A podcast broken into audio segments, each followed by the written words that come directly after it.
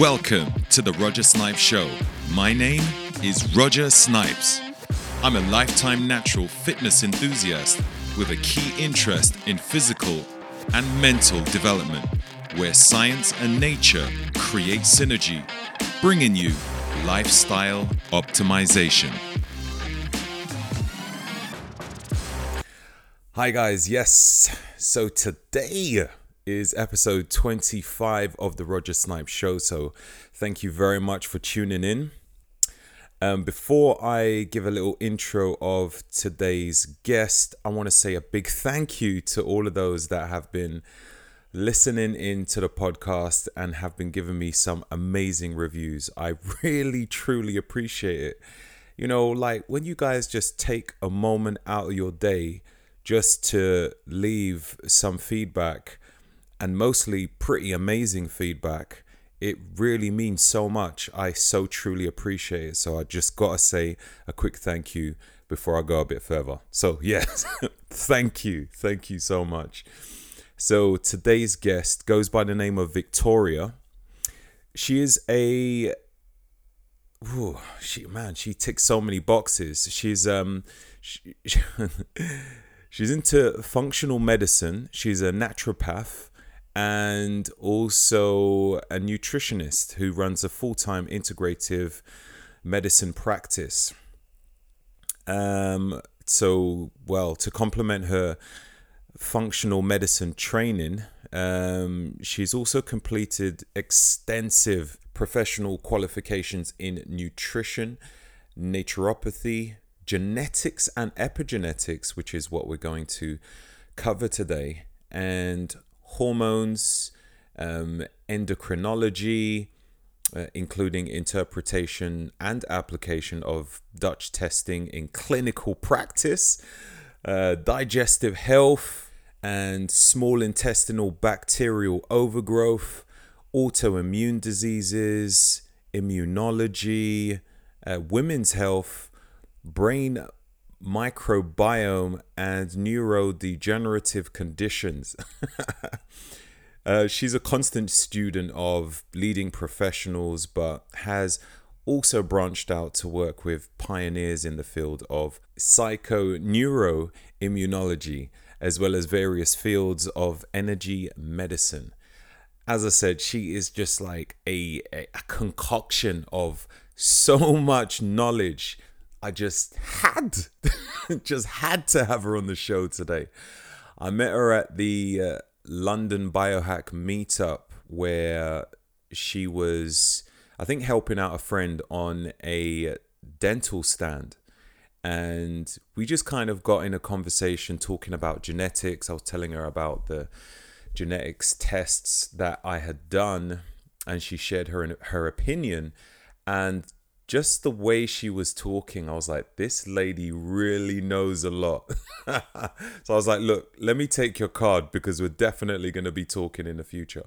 So I think you guys are going to enjoy this podcast. We go into a lot of detail talking about extensive stuff to do with genetics. It might become a bit like, I don't even know how to put it, but you might need to pause, uh, drink a glass of water, and then play again. But um, it's real good stuff, and I hope you guys enjoy the show. So, Victoria, how you doing? Good, thank you. Yeah, how are you? I'm good, good. Um, a typical thing which a lot of people are saying is it's a strange, strange time we're living in right now. Yeah, it's true. It? It's true that. Yeah, yeah. Or mental or crazy. Insert weird adjective here. Yes, definitely. Yeah, yeah. So, um, how are things in uh, South Africa right now? They are strange. They are very surreal. Um, I mean, I'm very lucky. I'm in the nicest part that I could possibly be in, and uh, a very, very safe, very small community. So it feels very nice to be here. But you know, you turn on the news and there's a lot of fear, and there's a lot of you know army on the streets in certain areas and it feels like very surreal it just feels very bizarre to be walking this beautiful scenery and mm. environment and there's nobody there Wow, wow. It's not quite like that here right now, but um, I have received a letter in the door that it could be happening at some point soon. Um, I think it's because not everybody's taking this social distancing that serious. You know, you'll go to the park and you see people sunbathing, for instance, like like in a it, with the whole family. like mm, you're not supposed to do this, really. You know, people aren't really taking it that serious. No. Whereas I think we've got sort of like our communities are being very self-policed. So like people are shouting at people if they're on the streets, like, "What are you doing? I'm going to the shops," and it's just like right. It's, very I don't know. It's it's a different atmosphere. Yeah, yeah. Well, anyways, um, thanks a lot for your time today. I really do appreciate you being available. So um, I met you at the the London meetup, isn't it? Absolutely, Biohacker London meetup. Yeah. That's it. That's it. So from what I remember, you are a, uh, a personalized health. Ser- you're in personalized health service, uh, dealing with uh, chronic conditions. Mm-hmm. Um, you also help those that are focused in health optimization and um, those that are in, I don't know, performance orientated. Mm-hmm. Um, you do comprehensive testing from genetics to biochemistry. Is that right? Absolutely. Yeah. yeah? Mm-hmm. Um, so you studied the blueprint of um was it the blueprint and the biomarkers to create a bespoke health plan yeah, yeah, no, no, uh, yeah, well described. Yeah. yeah. Okay, okay. Yeah. So yeah, I first met you, met you at the health. Well, it's not the health optimization summit, but the um, the London meetup, uh, the organizer of the health optimization summit, and I think um, the, the the common interest was when I started to speak to you about genetics and um, DNA testing, which I'd done, and it was really interesting to to hear your concept on that, which uh, made me want to get to know you more because you knew so much. um, uh, so, if I remember correctly, you was there with a uh, for a friend who um, has, I think, a something to do with dentistry. Um, I think they specialize in dental health and the microbiome in the mouth, and you was there to help them out. Is that right? Yeah, so long and complicated story, but ultimately, it's one of the companies that I just have on my books as partners that I work with in my practice, and they happen to be there. Um, and I wasn't supposed to be helping them out, but they needed some help. And I know most of the people in the community because I kind of exist on the fringes of the biohacker community. I work with a lot of the companies who offer testing or supplements or a variety of services to people who are either interested in resolving complex chronic issues or biohacking, essentially, in health optimization, performance medicine. Okay.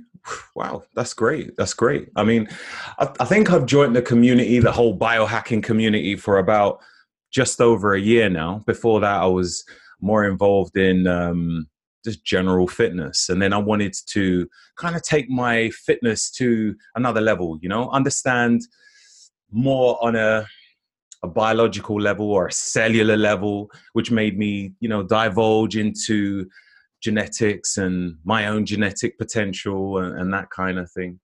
Yeah. Um, but so that my uh, listeners could get to know you a bit more, mm-hmm. um, could you give us a little background about where you started in terms of like your genetic understanding, eh, whether it's studies or whether you've worked in that particular area. What's your experiences as well?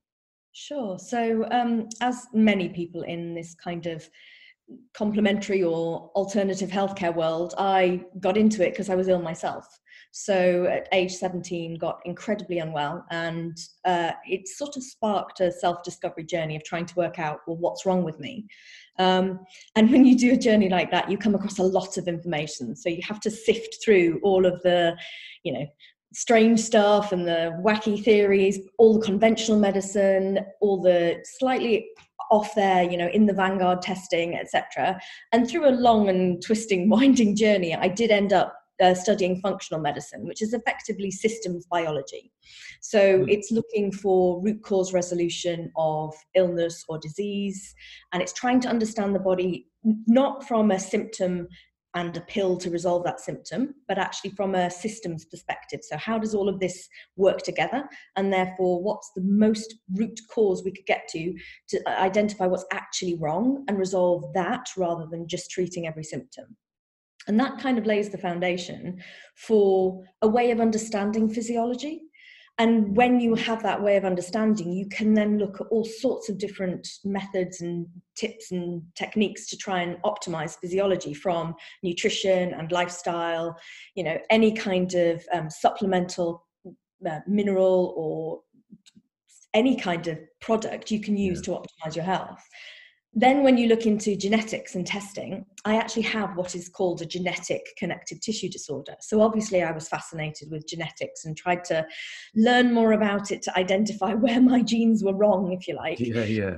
And i very quickly worked out that you can't really do that um, but was you know bitten by the genetics bug. So absolutely fascinated by the study of and how much can we find out from genetics? What can't we find out from genetics? And what's the utility of using genetic testing within clinical practice to help inform either treatment protocols or optimization programs? Mm-hmm. you know that's really interesting because i think a lot of people would be interested to know a bit more about their genetics. Um, especially obviously I come from a background where I started off sprinting and then I went over to bodybuilding and then you know you start to meet loads of other people and then you hear people say oh you've got you've got amazing genetics. And um, I would think to myself well I just train hard you know? Uh-huh. but um, I, at that point I wasn't really in depth like thinking about how my genetics was. All I knew was there was a physique that I wanted to achieve, and I'll do my best to try to achieve it. So, in the bodybuilding world, some people believe that genetics is the key to building uh, the perfect aesthetic physique. Um, the sport itself is very subjective. Um, but my question is can genetics be a hindrance or advantage when it comes to building muscles um, or training, how your body responds to it, um, and that kind of thing? Sure. Yeah. So, what we know um, and what we can therefore test from genetics is much more to do with trainability than it is to do with actual outcomes. And that goes for all sorts of genetics. So, whether you're looking at nutrition preference or whether you're looking at exercise. There are a couple of areas that I tend to look at when I'm analysing somebody's genetics when it comes to athletic performance. The common one that you hear spoken about is power versus endurance. You you hear sprinters or you hear you know bodybuilders, and and that's a little bit to do with fast and slow twitch muscle fibers. Mm. Without getting way too caught up in all the genetics and all the technicality of that, quite a lot of it's been debunked. Quite a lot of people don't believe that it's that simple and that it's that black and white, because of course it isn't. And I mm. think what we realize with genetics is that there isn't just one gene that encodes that you're going to be Usain Bolt. There's a mm. whole spread of multiple genetic factors plus investment of time and effort in training. So, what we tend to look at is where you're going to be better trained, if you like. So, we can look at things like VO2 max and whether you can train cardiovascularly or whether you can train VO2 max for muscle oxygen delivery and how well that's going to go for you. It doesn't say that you're not going to be good at a certain activity if you put in all the effort, even if you don't have the genetics, but it is definitely possible to be blessed genetically so that actually the road of that training is a lot easier. And that I think is the difference. Nothing's impossible, it's just how hard is that training process. Yeah, yeah. Right, right. Um, that's a, that's an interesting one. I think some people would still want to know. Well, is it worth it me getting into bodybuilding, or is it worth it me getting into uh, sprinting or some sort of sport because maybe they have some predisposals and they feel it's not worth it like continuing further. I remember watching a documentary on Usain Bolt and it was quite interesting that you mentioned his name because he he was prone to a lot of injury. Mm. He had so many injury uh, leading up to uh, many of his um, you know Olympic titles that he achieved, mm. and he thought to himself that he wasn't going to be able to make it. But he, you know, if he had a genetic predisposal to injury, he, you know, he didn't allow that to be a hindrance for him. So, um, yeah, so that was pretty interesting. So we have to be careful with genetics because it's very common to get a direct consumer genetic test which tells you all these health risk potentials. And mm. as practitioners and as, you know, health professionals, we have to be very cautious about what we say to people because it can influence decisions. And who knows if Usain Bolt had had his genetics and we can tell predisposition to cartilage or lumbar spine injuries or, you know, connective tissue, you know, fraying yeah all those kinds of stuff. Um, he may just have gone, oh, well, it's not worth it then. And he wouldn't have become the huge uh, dominating athlete that he is. So it's, it's always worth keeping a really strong mindset of genetics is just predisposition. It's just what you're born with as a blueprint, but it doesn't determine your reality by any stretch of the imagination. So mm. the, hmm. the age old phrase is, um, you know, genetics load the gun but epigenetics and lifestyle factors pull the trigger. So, what we know is that how you treat your body, how hard you train, how you train will always have a major influence on physiological end results. There is always going to be the case where if you don't have the body type genetically to become a hugely, you know, buff bodybuilder, it's not going to happen. Mm-hmm. You can almost see that from your parents and your lineage. You sort of don't need to do the genetic test, but you can make a lot of changes. You can go from unconditioned, unfit, put in the right effort, and have a goal. Um, whether you'll compete on the bodybuilding stage and, and be successful is dependent on a lot of factors, but it's definitely not worth not doing if it's something that you really are passionate about. Mm, I mean, not everybody wants to compete, but you do have people who just want to look in shape. And, sure. um, you know, if we look at the different body types ectomorph, endomorph, and mesomorph um, an endomorph might say, oh, you know, I've been dieting forever. And, you know, typical things like, well, I only need to look at something and then I'll put on weight, that sort of thing. Yeah. Um, do you think genetically they might be in a disadvantage or I don't know. It's just. So, when you get to genetics beyond just trainability and muscle fiber preferences, you can get into all sorts of genetics around the way you apportion nutrition. So, as in how well you can metabolize fats and how well you manage insulin levels and how well you manage carbohydrates.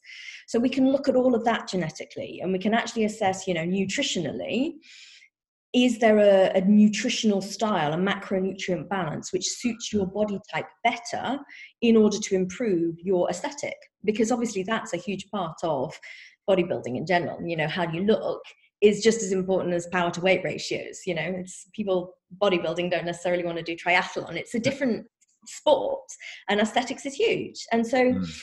There is a whole um, there's a whole spread of um, nutritional genetics which can show us not only how to eat for health as in cardiovascular risk and you know cholesterol levels etc but actually physiologically there's a lot of genetic studies into weight loss and weight partitioning. So where you store your weight abdominal fat etc mm-hmm. and diabetes predisposition insulin resistance predisposition.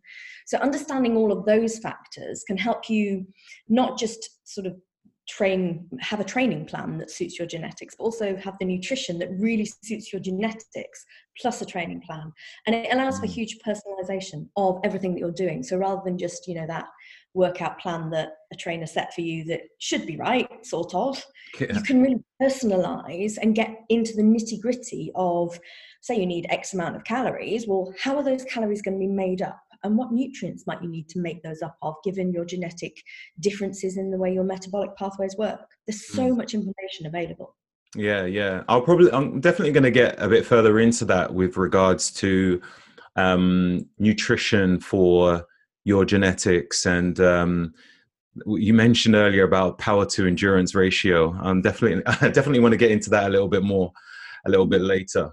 But um what What are your thoughts on genetically modified food?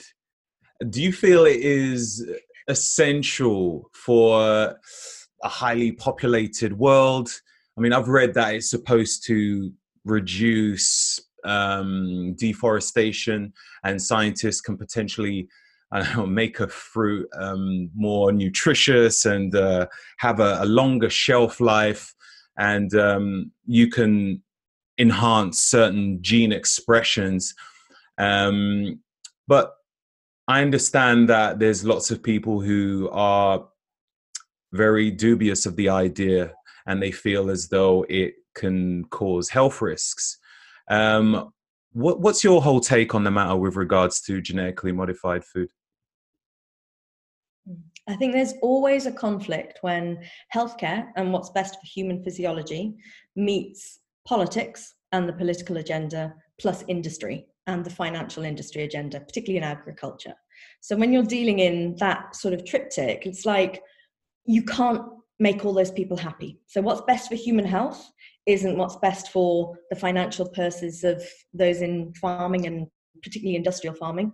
Um, and it also doesn't necessarily match the needs of the global population. Um, and it also doesn't always match the political agenda.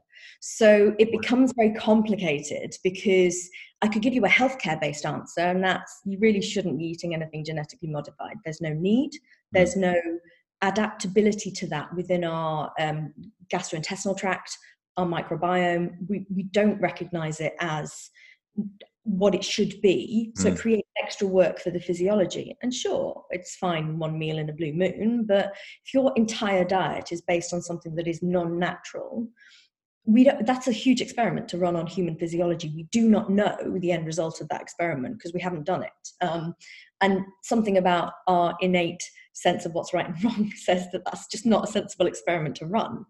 But when you come to thinking about impoverished populations, populations where they don't have a food supply, populations where one genetically modified crop could feed them for a year, it's a different question. We're not actually saying, is it a genetic, genetically modified crop or an organic cucumber? We're saying, is it a genetically modified crop or nothing?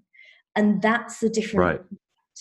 So I think we have to be very careful in letting a political agenda rule our healthcare industry and I think we have to be very careful about letting those who have potentially things to gain from dominating the conversation. But I don't think that just because genetically modified foods could help avoid um, famine means that we should then have those within a, a first world country that's got a perfectly adequate food supply.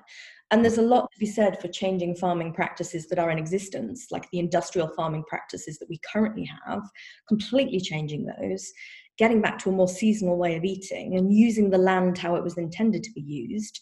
And that would give a different level of food supply as well. So mm. it's a huge conversation. It is, right? Um, mm. Yeah, massive. And, it, you know, there's too many too many people are having the conversation who have dogs in the fight unfortunately and they have right. agenda things that they want out of it. So it becomes very toxic as a topic to discuss. Do you think there is enough food to feed everybody? On the planet? Probably mm. not.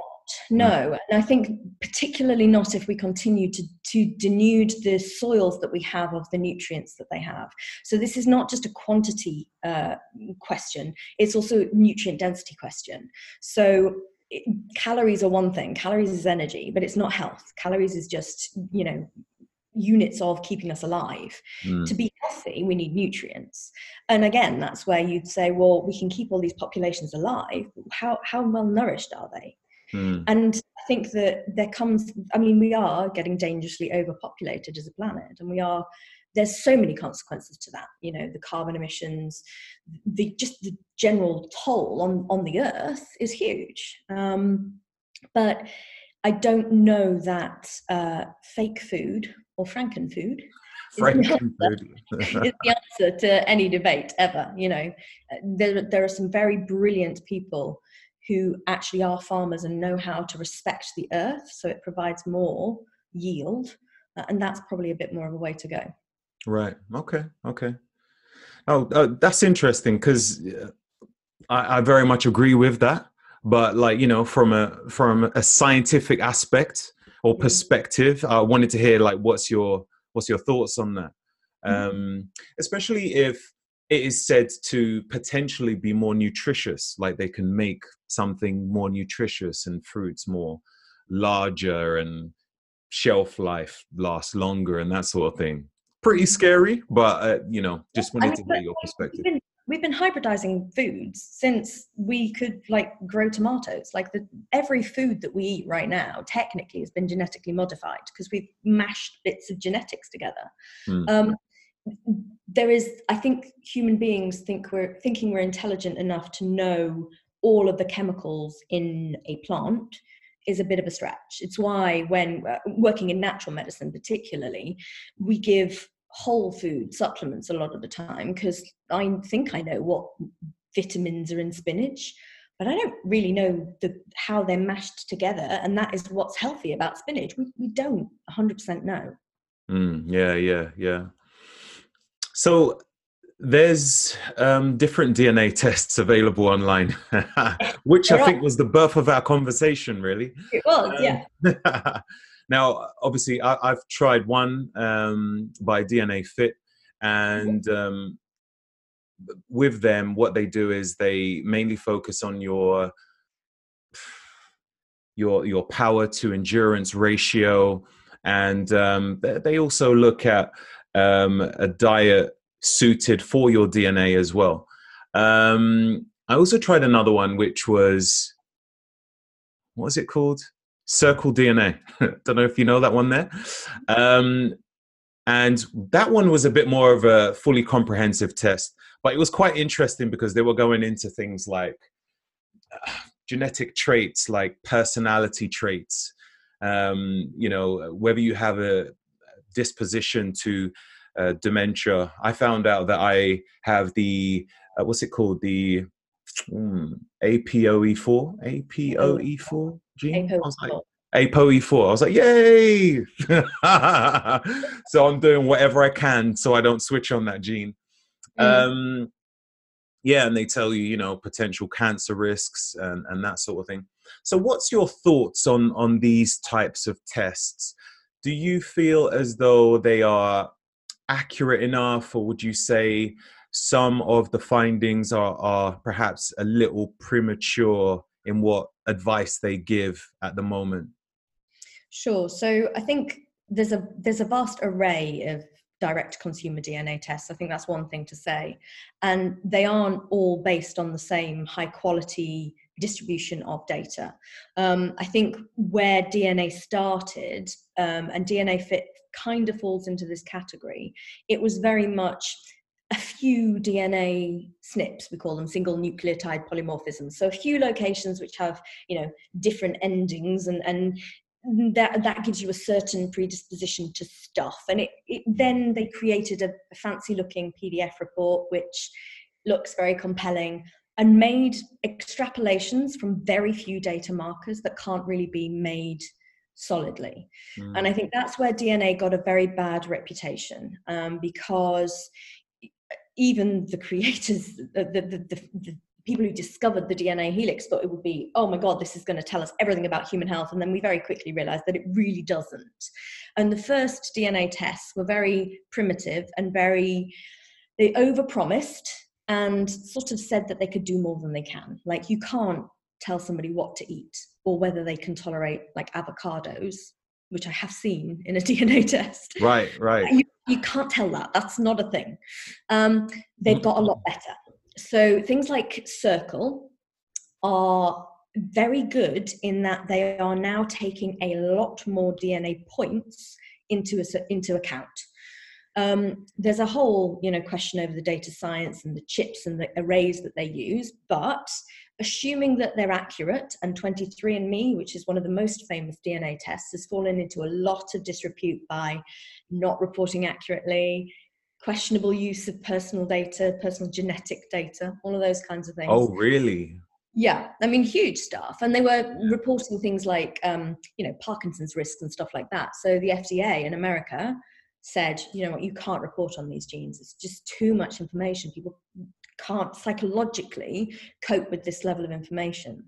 So mm. companies like Circle come off the back of that, where they base it on quite a lot of the same analysis technology, but what they look at is slightly different. With Circle, you have, um, as you've just said, you have a lot of these quite scary cancer trait markers. And, you know, ApoE4 is often included, ApoE status um, is often included because it's a very actionable health marker, actually. Right. But the way they describe it has to be incredibly specific because they can't actually talk about things like Alzheimer's and cholesterol or heart disease because it's a PDF report. So you can't say to somebody, you're going to get Alzheimer's with ApoE4 because it just isn't true, but also you'll freak them out. So they have to very carefully word their PDF reports now. And the weakness within genetics, as far as I can tell, is the development of all the, the SNPs and what you can read in terms of the markers then has to get algorithmically put into a PDF report when you're looking at these kind of direct consumer companies. So there has to be a little bit of generalization and there has to be a little bit of you know dumbing down of the science if you like. Um, mm. but there also has to be it has to promise you things. It has to say we can tell you what nutrition to eat based on this. And then they give you examples. So they'll give you like the refined carbohydrates list that you need to avoid and then they'll give you the the complex carbohydrates that you should eat lots of. So people think they've got this personalized diet plan. It's not quite the way it's working. It's just sort of looking at generalizations um, and so these tests are getting much better. They have to be very careful about what they deliver, but there's still a lot of information that you can find out about yourself that you possibly didn't want to know, like cancer traits. Mm-hmm.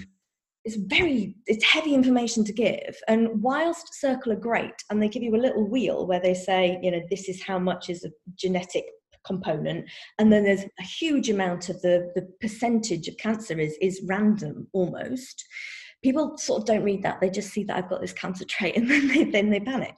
So it's it's a very complicated area for any company to be in um, and there is a lot of um, there's a lot of new information coming out all the time.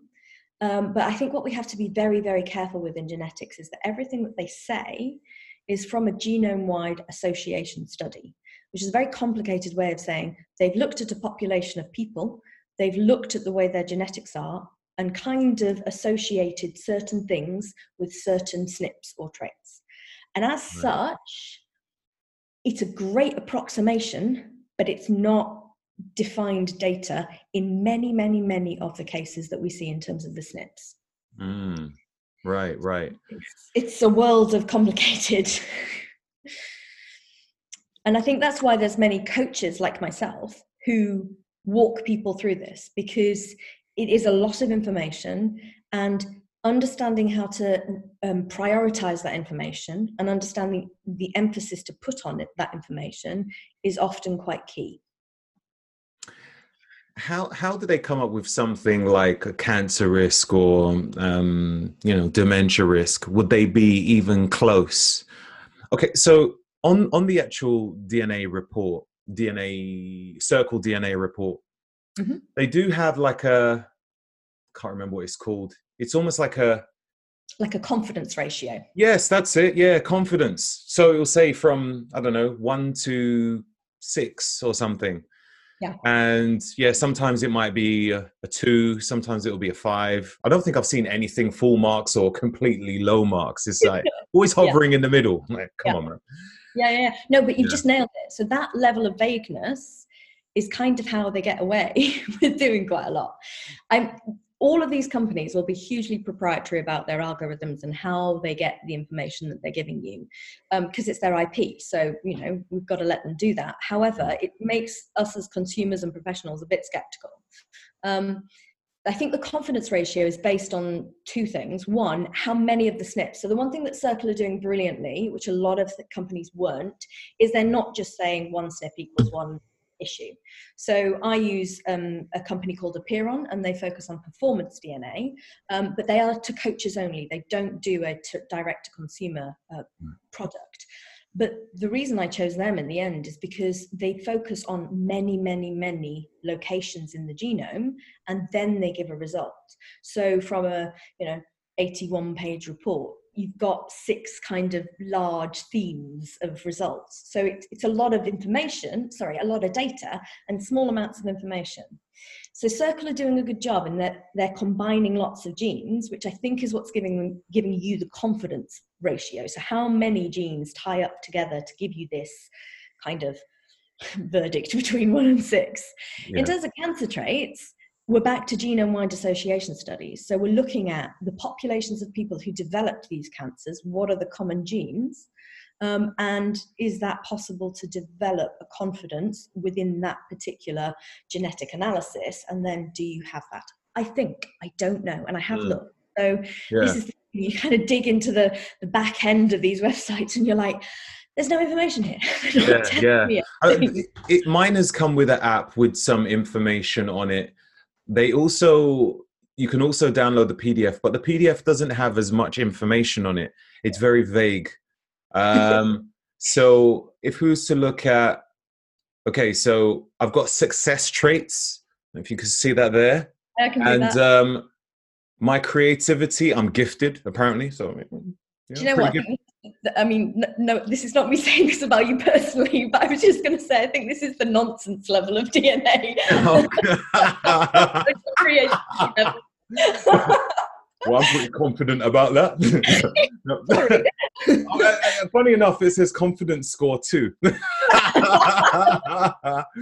but um, it's the nature versus nurture debate. So if you're talking about EQ, so emotional quotient, intelligence, you know, um, creativity, if you're talking about um, certain neuro, neurochemistry traits, neurotransmitter traits, yeah. you really can't determine these genetically because put you in a different socio-economic environment, different opportunities, different, you know, future in front of you, your genetics don't encode for how creative you're going to be if you have to worry about being on the breadline and having to get food for your family every day that's not mm. you're not artistic you're not creating music you're not i mean you might it might be the way you make money but it's mm. there's a you really have to factor in that certain nice things that they want to tell you about you know, i can tell which i can pretty much guess which genetics they're using to tell you those things mm. they don't necessarily encode for creativity or emotional quotient unfortunately it would be nice yeah. but you know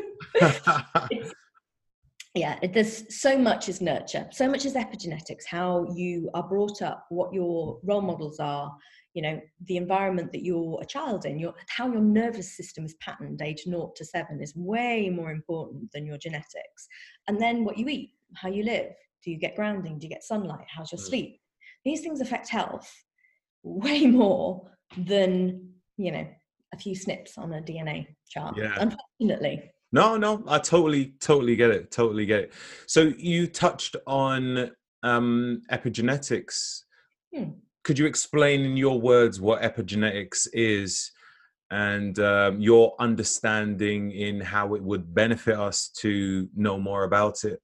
You're giving me the easy questions today, I see. so epigenetics uh, is effectively it's looking at how your DNA is influenced by um, certain factors over time. So that's epigenetic testing. But epigenetics, the word, just generally means how your DNA is expressing. So hmm. within the genome, you can have certain genes which are expressed and certain genes which aren't. That's why it all gets very, very complicated. Mm. What certain companies are now looking at is testing epigenetics in terms of trying to test what's being expressed within the DNA and what isn't. Um, and in particular, epigenetics at the moment within the testing realm and the biohacking realm is focusing on several things. The main one is DNA age. So when they say that, they're looking at how old is your DNA itself compared to your biological age. Um, and that can be tested by what we call methylation markers. So you can actually test. Methylation is a, a, a way of gripping up the, the DNA as opposed to acetylation, which opens up the DNA. So it's just the way the, the histones fold over one another. That's a complicated science bit.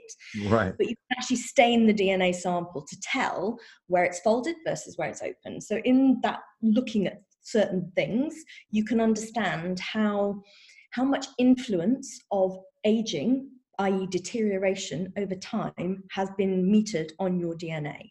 So, in doing that test, you can understand how old you are biologically, as in your, your chronological birth date age, versus how, you, how old you are genetically. How healthy and how old does your DNA look? Um, and obviously, people want their DNA to look many decades younger than their real age. That's the optimal.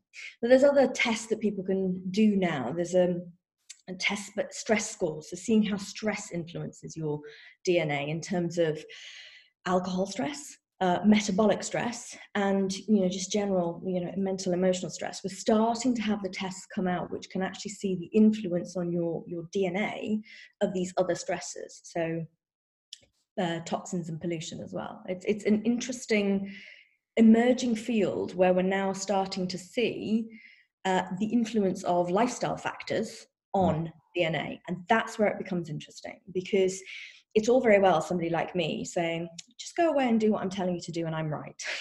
like, how do you know? And you can test your blood and you can sort of get markers off that and you can test many things. You can test hormones, you can do a subjective test on how do you feel today? And you might think that I'm the best thing in the world and I've given you the perfect plan. But actually, testing your epigenetics, testing how healthy is your DNA given the lifestyle recommendations I've given you, that's a real kind of cold, hard look at how effective is the way you're currently treating your vehicle and your mm. physiology.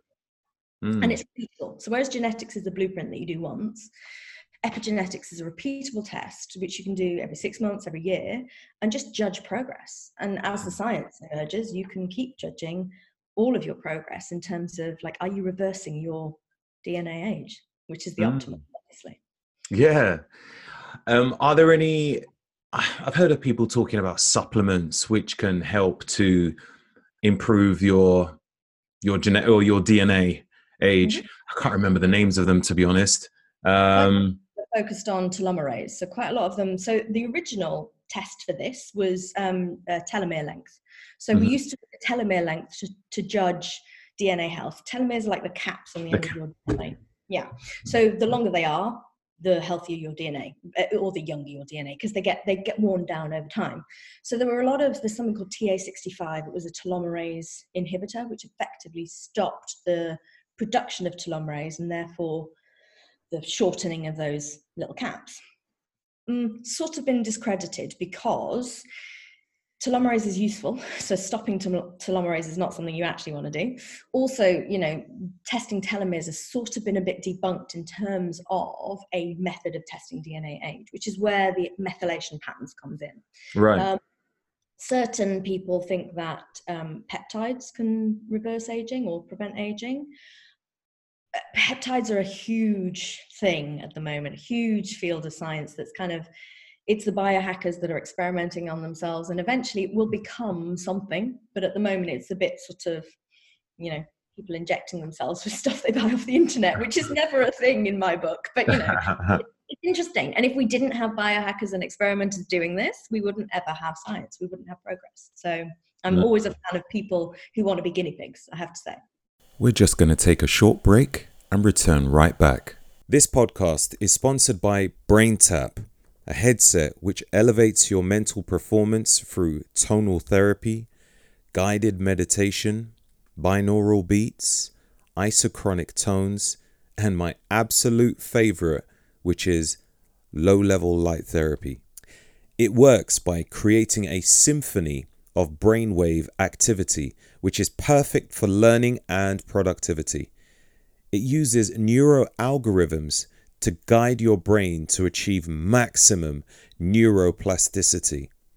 It doesn't require any effort apart from putting on the headphones and selecting your choice from the library. For instance, BrainTap Retreat build a resilient brain and healthy body to overcome any of life's challenges, or Introduction to Public Speaking captivate your audience, keep them engaged, and learn how your energy on stage can move mountains. After you select your choice, just pull down the visor and relax. If you're interested to get yourself brain tapped, then click the link in my show notes and at least try for free. Your brain will love you for it. Do you feel older than what you are? Or do you feel younger than what your birth certificate actually says you are? Well, typically, how you've lived your life will determine how long you will live. A birth date is really just superficial information because it doesn't tell you how well your body is doing. Methylation tests and epigenetics testing can calculate your cellular age. This will be questioning whether your healthy living or not so healthy living is affecting your lifespan. To understand your biological age, why not check out DNAge? They can do a biological age test, which is based on the Dr. Horvath Epigenetics Age Clock. Just go to mydnage.com and use coupon code SNIPES15 for a cool 15% off. What about uh, stem cell treatment? Yeah, so stem cells, so anything that they say is going to make you younger, like uh, Peter Thiel injecting young blood, not a thing.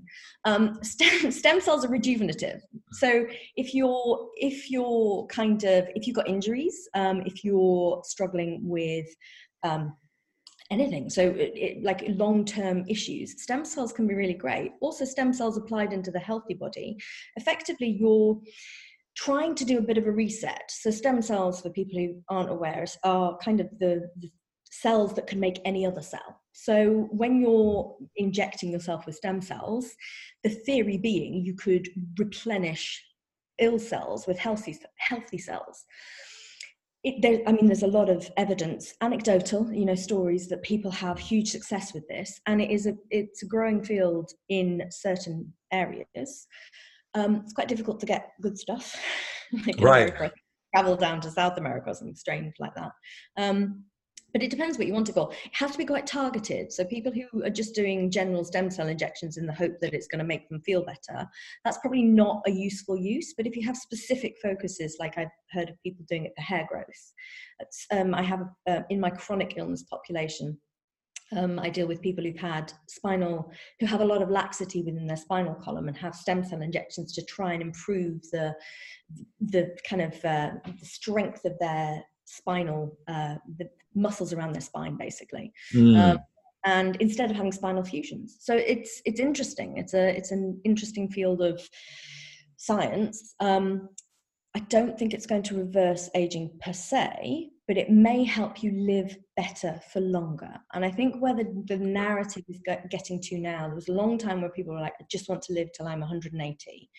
I think people are starting to realize that actually being healthy when you're 100 is the goal. So feeling like you could still lift up your grandchild or your great grandchild you could still you know go to the shops and feel very vibrant and full of life when you're old is the goal. And we call it health span. So it's not necessarily living longer but living well for longer.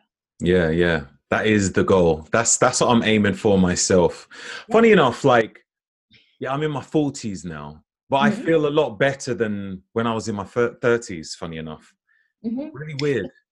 Anybody who finds health and finds like a way to live inside their body, but also finds just general happiness. I think happiness is the biggest underrated health nutrient there is. Like just being content, just like mm. just enjoying life.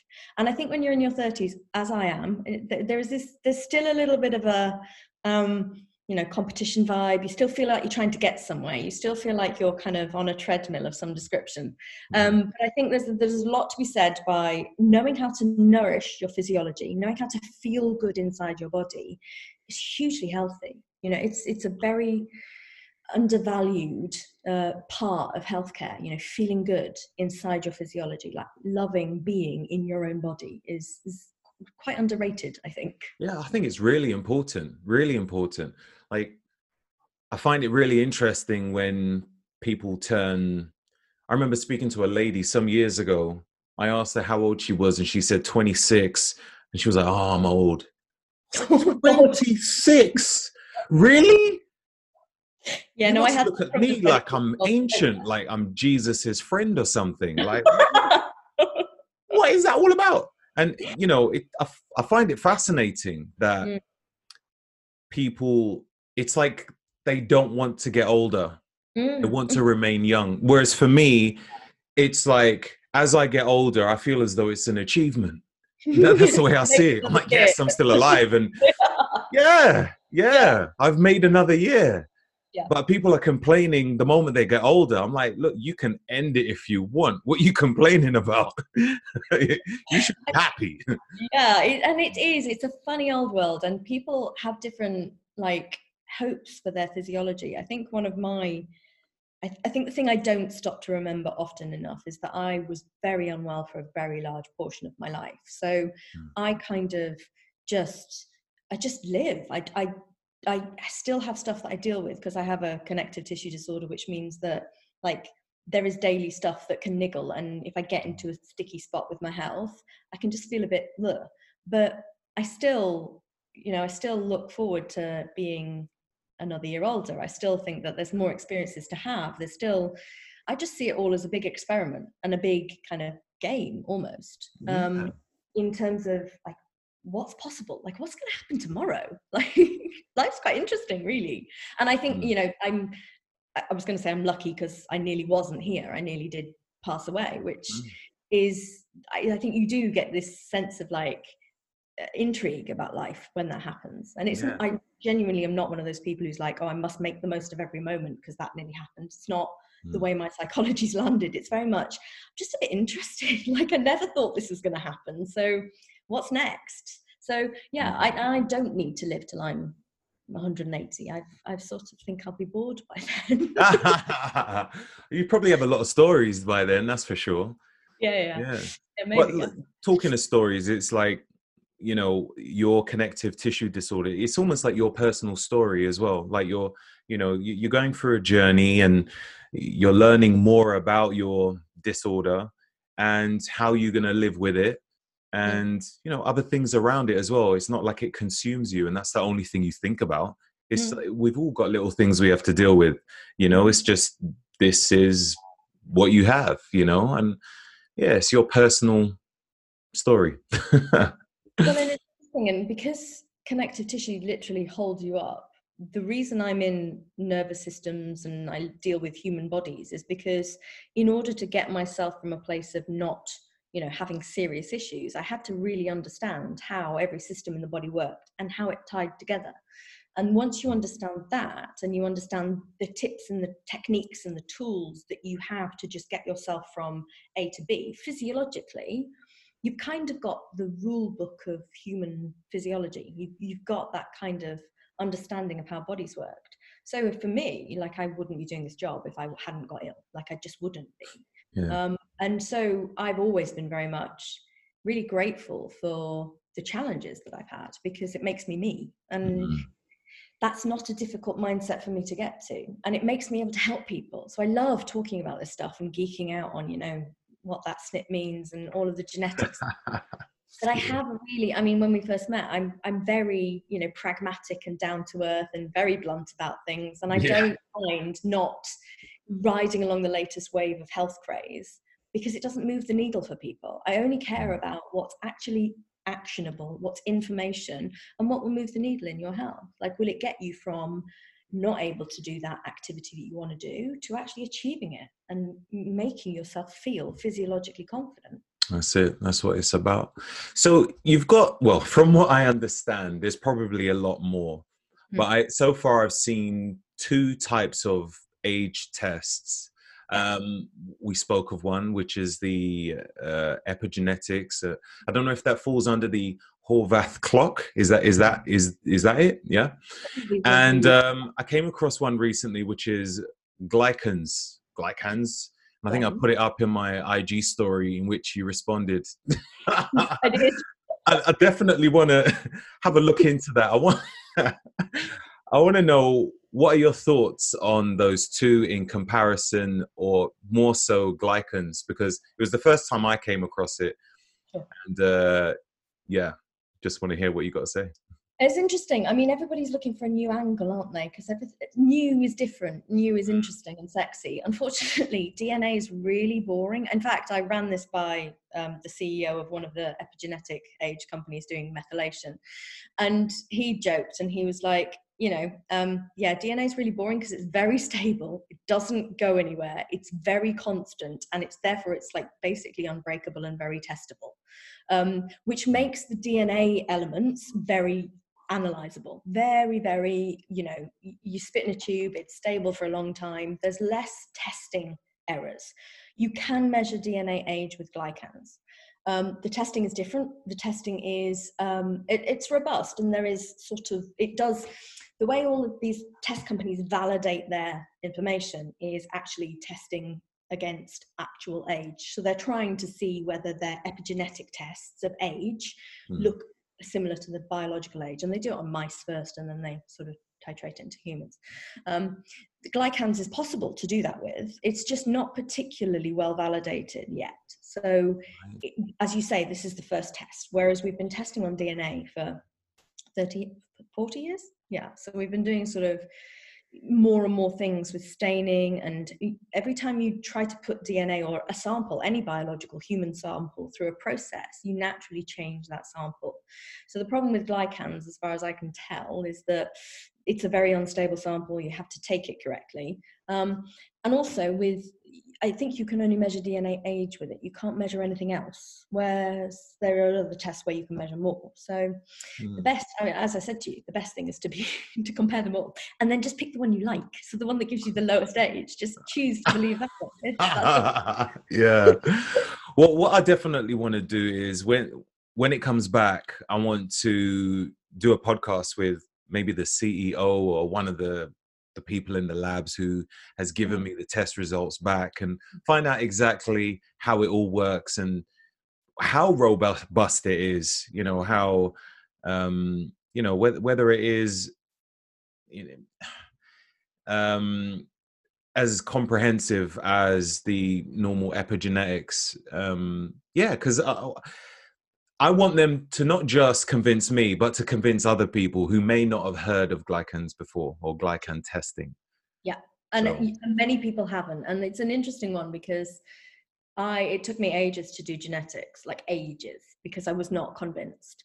Um, mostly because they do lock all this information down. They lock all of the science down, and I'm that frustrates me. Just show me the science. I'm not going to steal it and set up my own company. That's too much effort. Just show me the science, like what you're doing, and and it's it's it's interesting. And I think having been in this biohacking world for quite a bit you see things come and go. You see trends come and go. You see companies come and go. You see this kind of there are there are always people trying to tap the untapped market because it's a business. Um, and it makes it very interesting to be part of because it's fast moving and it's very interesting. Um, but there are a lot of companies that fall by the wayside very early on. Um, and that's that's just part of what evolution is in this environment. And as i said earlier like it is the there's a lot of biohackers get a lot of stick and i don't like it because if they weren't around we would not have the advances that we do.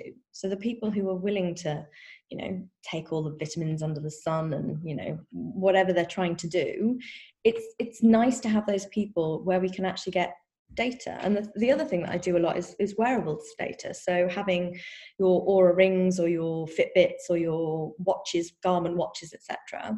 Mm. These are real-time metrics where we can actually test what the impact is of certain things. And when you're looking at that, Oura is now doing a temperature thing for coronavirus. They're now trying to do, and I that I love. I love yeah. this mass market get loads of data points because we can all give our data away because you know it's just a ring. Yeah. actually understand to understand about things and i know some of the guys working at Oura and they're helping people with lyme disease get validation for their symptoms because they can tell when the heart rate variability alters when they're having a flare of their symptoms. These things are great and wouldn't happen without the biohacking community. So if glycans is the next dna evolution and we're all going to like decamp to that next great. I'm all for it. And epigenetic age with methylation was that a year and a half, two years ago. It was mm. brand new. Nobody wanted to do it. And now it's getting real traction. So mm. who knows? Yeah. It'd be fascinating for you to do a podcast with them. Absolutely. Yeah. In good time. um, they, they told you you're 32. well, then I'm definitely doing the podcast. I'll be printing out that report and creating posters everywhere. I'll be putting it in my bio. Yeah. Change your Wikipedia page. so, um, okay, so you've got um, the microbiome ecosystem.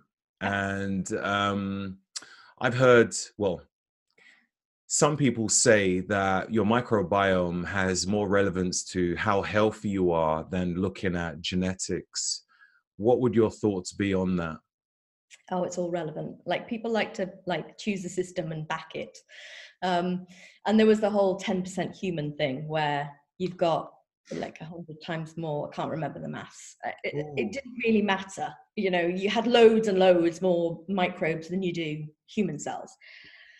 Technically true, but like your human cells are all communicating with one another in a unified system. The thing that we now know is that you have trillions of bacteria and viruses and pathogens and all of those kinds of things in and on and around you 24 7 um, the ecosystem of the gut biome is a massive topic of research at the moment, and we do know it's important. It's predominantly important because it is the way you will break down, release nutrients from your food, and then absorb those nutrients. And we have a symbiotic relationship with the bacteria within our gut to help us do all of that. They provide short chain fatty acids to lower inflammation, they provide vitamins and minerals and neurotransmitters to calm down synapses within the gastrointestinal tract. They do a lot for us. And so, if there is disruption within that ecosystem, as there can very easily be, they aren't doing all of those functions. So, it can seriously, seriously undermine human health. And I think that's what people mean when they say the health of your gut biome is more important than your health almost, or it can tell you more than more about you than blood you know, to a degree, if you're talking about a general GP blood test, then probably yes, the health of your gut biome is phenomenally important because it's the front line of how you assimilate everything that you take into your body, including, you know, um, parasit- parasites, viruses, bacteria on food. It all gets put through stomach acid and a huge load of bacteria and all of the immune system within the gut. So the gut is hugely important as our kind of front line of doing a lot of parts of how to be human basically. Right right. Cool. Okay. Um are there genetic factors between parents that um would cause uh, down syndrome in children if that makes sense? Like if if they have a down syndrome child are there genetic factors between them both or maybe one of the parent that has caused that yeah it can be. so down a lot of these genetic a lot of these birth defects um, they look like they jump generations because there's a within genetics you have inherited patterns but you also have recessive patterns so things that don't manifest for generations and then turn to be dominant. It's very complicated. It's why we have a double helix because it just means that things can twist around so effectively things can appear when they're almost out the blue um, there also can be other factors within birth defects of all descriptions. So it's not necessary. Um, it's not necessarily always as obvious as you know parents carry certain genes um, with all sorts of birth defects. Oh right, that's all. Okay, cool. Um, okay, what about um, genetic engineering, uh, where you can design a questions? Say it again. really simple questions. I'm really fascinated and I'm interested in this sort of thing. Like, you know, you, you can you can design like a a muscle bound bovine and um, I don't know, even like a, a, child with green eyes now or something like that, right? You can, you know, designer babies. Um, obviously, we've come a long way with regards to science in that respect. But do you think we've gone too far, or do you feel as though genetic engineering is pretty important and something that we need? So this strays into ethics rather than health, really. Um, I think that just because we can doesn't mean we should. You know, I think that's the general rule for life generally speaking like just because you can doesn't mean you should. Um, so if we've got the technology like crispr technology to extract parts of dna and insert healthier bits um, i don't know as somebody with a genetic quote disorder um, i don't know whether i think that it's very sensible to start playing with um, human physiology in such a way. I think the consequences could be unforeseen. And I think the reason I think that is because what I know about DNA is it's billions of positions. So just because we know a certain bit that has a certain code which is going to do a certain thing within a child, say, and we take that bit out and we put another bit in, we don't know what we're not looking at. We don't know what we're not seeing yet, I don't think. So I think that we are dangerously close to thinking we're better than we are as human beings. It's a common trait within humans. We think we know more than we do, particularly when it comes to nature for some reason. Mm. But what I love about the the sort of um, tech world is that the same people who are kind of pushing this genetic engineering and pushing these programs are also pushing like psilocybin mushroom retreats and appreciating the power of plant medicines. And they're sort of respecting nature. So there's there's this kind of interesting thing happening in the world at the moment where some people are really pushing the envelope of what's possible scientifically and other people are really recognizing that what's possible kind of emotionally and using and respecting nature mm. it, it, seems to be that there's this kind of dualistic split um, in terms of answering your question i don't I, am a, I'm a very natural practitioner. So I come from believing that the innate physiology is where the intelligence really lies. So we're just intellect. Humans are just brain power. Innate intelligence is from the physiology in a combination of kind of consciousness that we don't understand, plus physiology that we understand to a degree, but not all of. And it comes out as this beautiful combination of human. Mm. And I mm. think that's where we should just surrender to not knowing everything um, and you know, I wouldn't necessarily want to genetically engineer my child, for example. I wouldn't. That wouldn't even. It wouldn't even occur to me because uh, I just would want whatever it is, if that makes sense. I know, sense. right? It does yeah. seem a bit strange. What about if um, the the engineering of animals for, let's say, testing? If um, you know, like obviously, when we come out with new types of technology we, we have to test it somehow. Yeah. and we can't use human beings. Well we can we can um, but it's probably not going to happen. And it's more there's more of a chance that it will happen to animals. So what's your thoughts on engineering animals for testing? So i'm not a vegan and i'm not an animal um, sort of protector. That's not where my emotion leads me. Um, mm-hmm. I think that I think that a lot has been done in the past to develop drugs, medications, skincare, you know, you name it, that's been tested on animals. And I think historically there's a pretty bad track record of disrespect.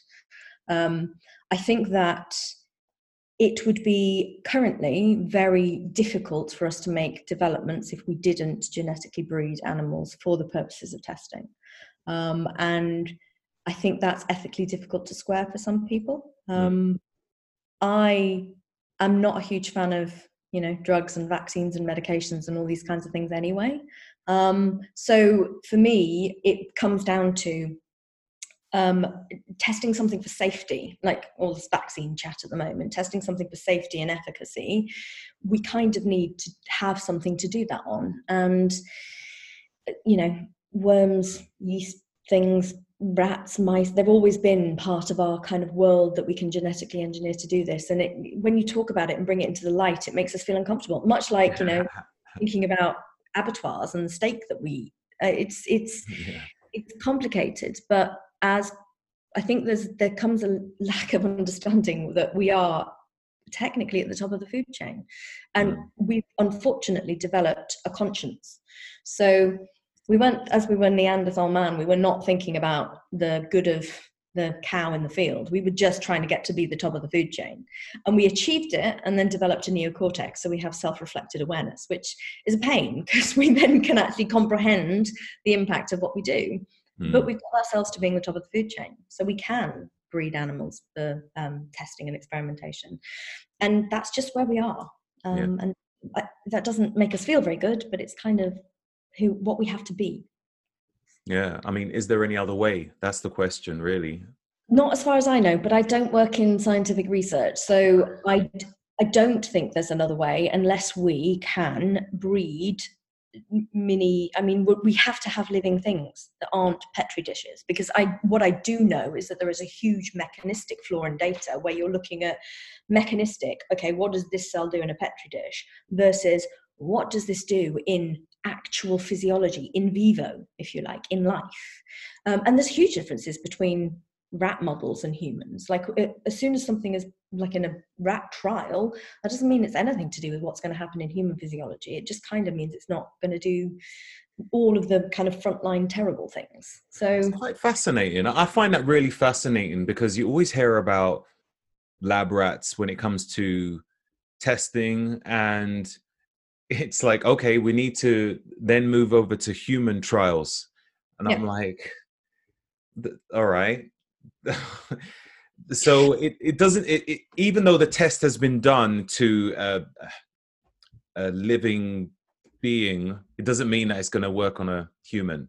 No dna is so, totally different. I mean we, we choose yeah. animals that are dna like pretty compatible right. um, but not identical. And unfortunately because we're humans like we wouldn't we wouldn't do these kind of experiments on monkeys and chimps because they look too human. We, we have a very, our psyche is very primitive. It's why the, the whole robot development thing is so difficult because if it looks too human, you get this weird complex in your brain. But if it doesn't look human at all, you just talk to it like a slave and then we feel terrible about ourselves, like Alexa. Like nobody respects Alexa. We just yell at her. So yeah. when it comes to testing on things, we're not going to test on anything that looks human. So wouldn't be totally close to human physiology, like apes and chimps, which are really close to humans.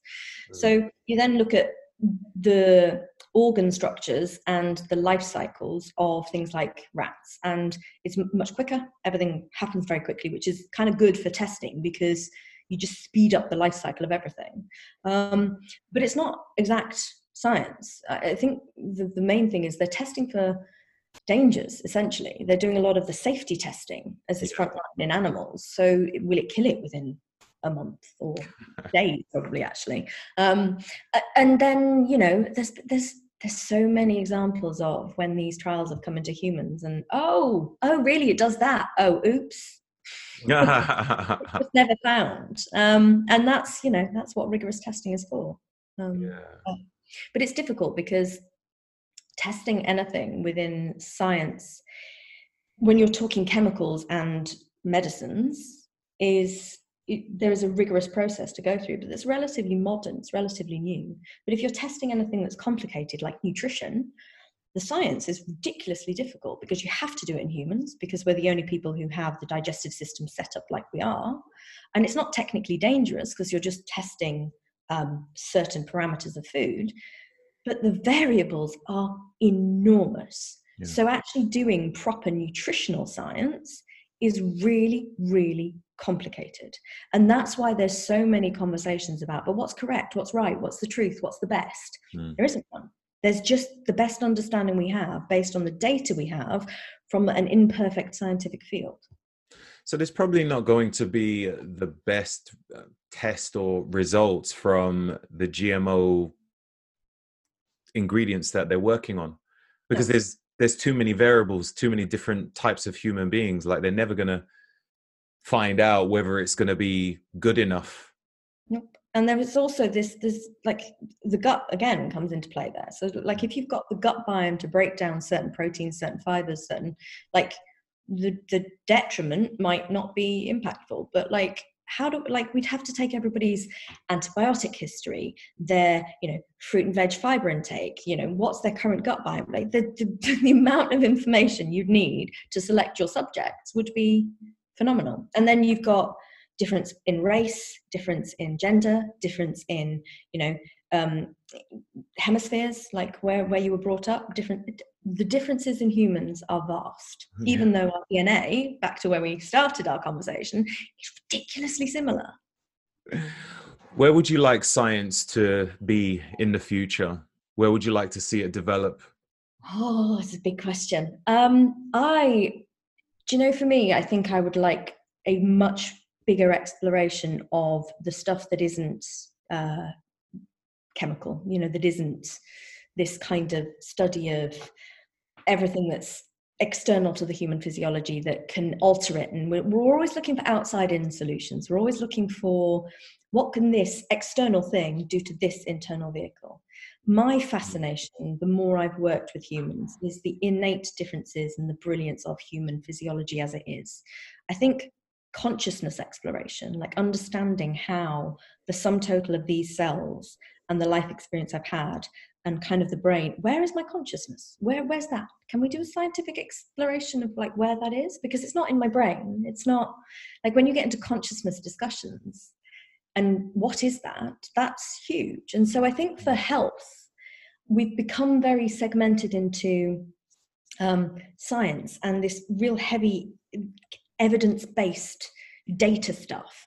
And we think that's what makes healthy people healthy but as you can, you know, if you have a conversation with anybody, that's not enough. Like you're not healthy if you're eating the right diet, doing the right things in terms of your lifestyle, and you've got all these kind of things lined up perfectly. There's also socialization. There is, you know, your emotional connection. There is purpose like where is that in health? Like what does that do? And i think a lot of this falls back onto the nervous system. Like i'd love the nervous system to become the focus of everybody's kind of conversation because so much of this so much of health in general is how is the nervous system programmed from you know the beginning but also inherited? So mitochondrial dna is something we've not even talked about and that's not mappable yet. That's that's a huge topic. Mm. and it feels like there's so many avenues that people can go down and we're kind of getting lost in the myopia of like is vegan good for you? Is carnivore diet good for you? Is like what's is like what should i do? Tell me what to do. And i think it would be really nice if people actually develop this kind of inner understanding that we have a lot of instinct and actually mapping that and our nervous systems and how we connect as human beings, that would be interesting to me personally. It's a very personal answer that has nothing to do with where science might ever go. Yeah, but that's yeah. kind of where I live. That's what I think about. Yeah. I, I think I think we all have some kind of tool which gives us a bit of indication as to what we're supposed to do with ourselves, like what type of yeah, what type of food we're supposed to eat. Sometimes we there's certain types of foods if we smell it, it just disgusts us I think it's our body speaking to us, you know, okay. just can't stomach it. And, you mm. know, we'll have parents saying, you must eat it. It's good for you. Maybe it's good for most people, but it's not good for me, you know?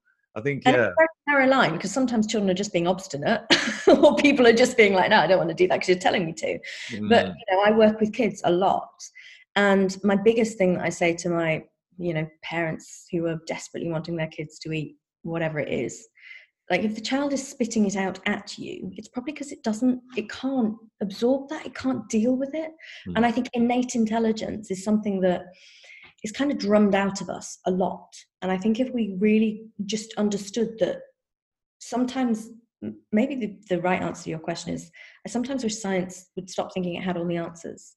I think it's great for you know communicable diseases antibiotics were a great invention this is brilliant but when it comes to how do I manage my physiology, I think we've outsourced a lot of our power for a lot of years to say, please tell me what's good for me.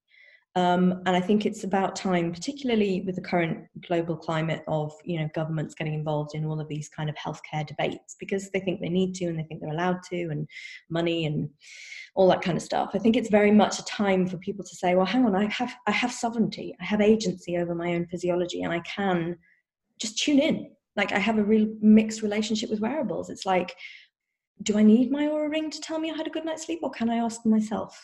Mm, it's mm. a constant debate I have. Like I really feel like self connection and connection to the planet and the earth is getting lost somewhere when we focus so much on science. Yeah, I, would agree there as well. Actually, I mean, I do have a red light panel, but I, if if there's sun outside, then I don't want to use it at all. I want to get out and try and get as much full spectrum sunlight as I can. Um, I got a grounding mat, but I'll go outside and walk around barefoot. Ground, do you know what? yeah, yeah. Yeah, actual ground, right? Actual ground, yeah, exists. And it's that weird thing, like instinctively. So when I came to South Africa, I, I didn't notice it, but instinctively, I had to get my feet in the water every day, on the sand, in the water And it took me a month to go, oh, do you know what I'm doing? I'm grounding myself every single day. But it's just natural, it's just what you do. And I mm. think our environments take this away from us. And I think it would be really lovely if not all the time because you know urbanized environments are necessary but we all just developed a bit of like awareness that maybe our environments aren't supporting our health and we have to put a little bit more effort in than usual but even in the center of london it is very possible to walk outside and maybe not at the moment but like walk outside and get your feet in a park you know barefoot and just be there. Just listen. Just listen to birds. Like we don't need podcasts in our ears all the time. Yeah. Yeah, I have to tell myself that to be honest with you. If I've got free time, I'm like, ooh, I got so many audio books which I bought. Which one should I listen to? Oh, yeah. so many new updates from the people that I'm subscribed to on podcasts. I need yeah. to listen to one. Mm-hmm. And there's been times when I'd actually forgotten to put my headphones on and felt this tranquility. And I'm wondering, why am I feeling so tranquil? Why are my ears not filled with something? Mm. I'm like, oh, that's because I'm just allowing my inner thoughts to just talk. Like, let me just relax for a bit, you know? Yeah. And I think that's the biggest thing about at the moment with kind of lockdowns and people are in their own heads and they can't just distract, they can't do anything. It's like, oh, so this is what it's like to not be able to escape myself. Well, that's interesting. Mm, mm, yeah. So, well, look, Victoria, thank you so much. No, it's been a pleasure. I've loved it.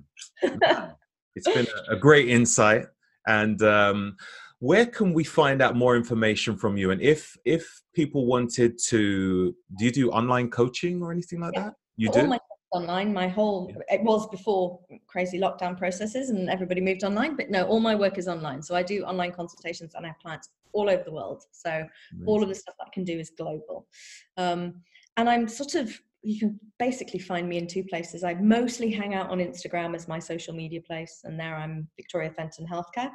And then my website, which is going through a bit of an update at the moment and will be fully refreshed when I can get on top of it. And that's just victoriafenton.net. So that's kind of where I am on the interwebs. And yeah, just reach out, contact me, email me, reach out on Instagram. I'm I'm available.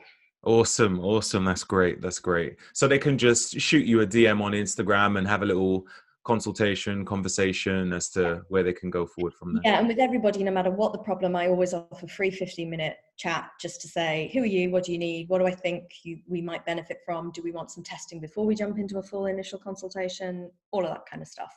That's fantastic. Thank you very much for your time today. It's been completely golden. I'm I'm so happy. Thank uh, you. It's so good to chat to you. Thank you so much. No worries at all. Thank you for tuning in today's episode.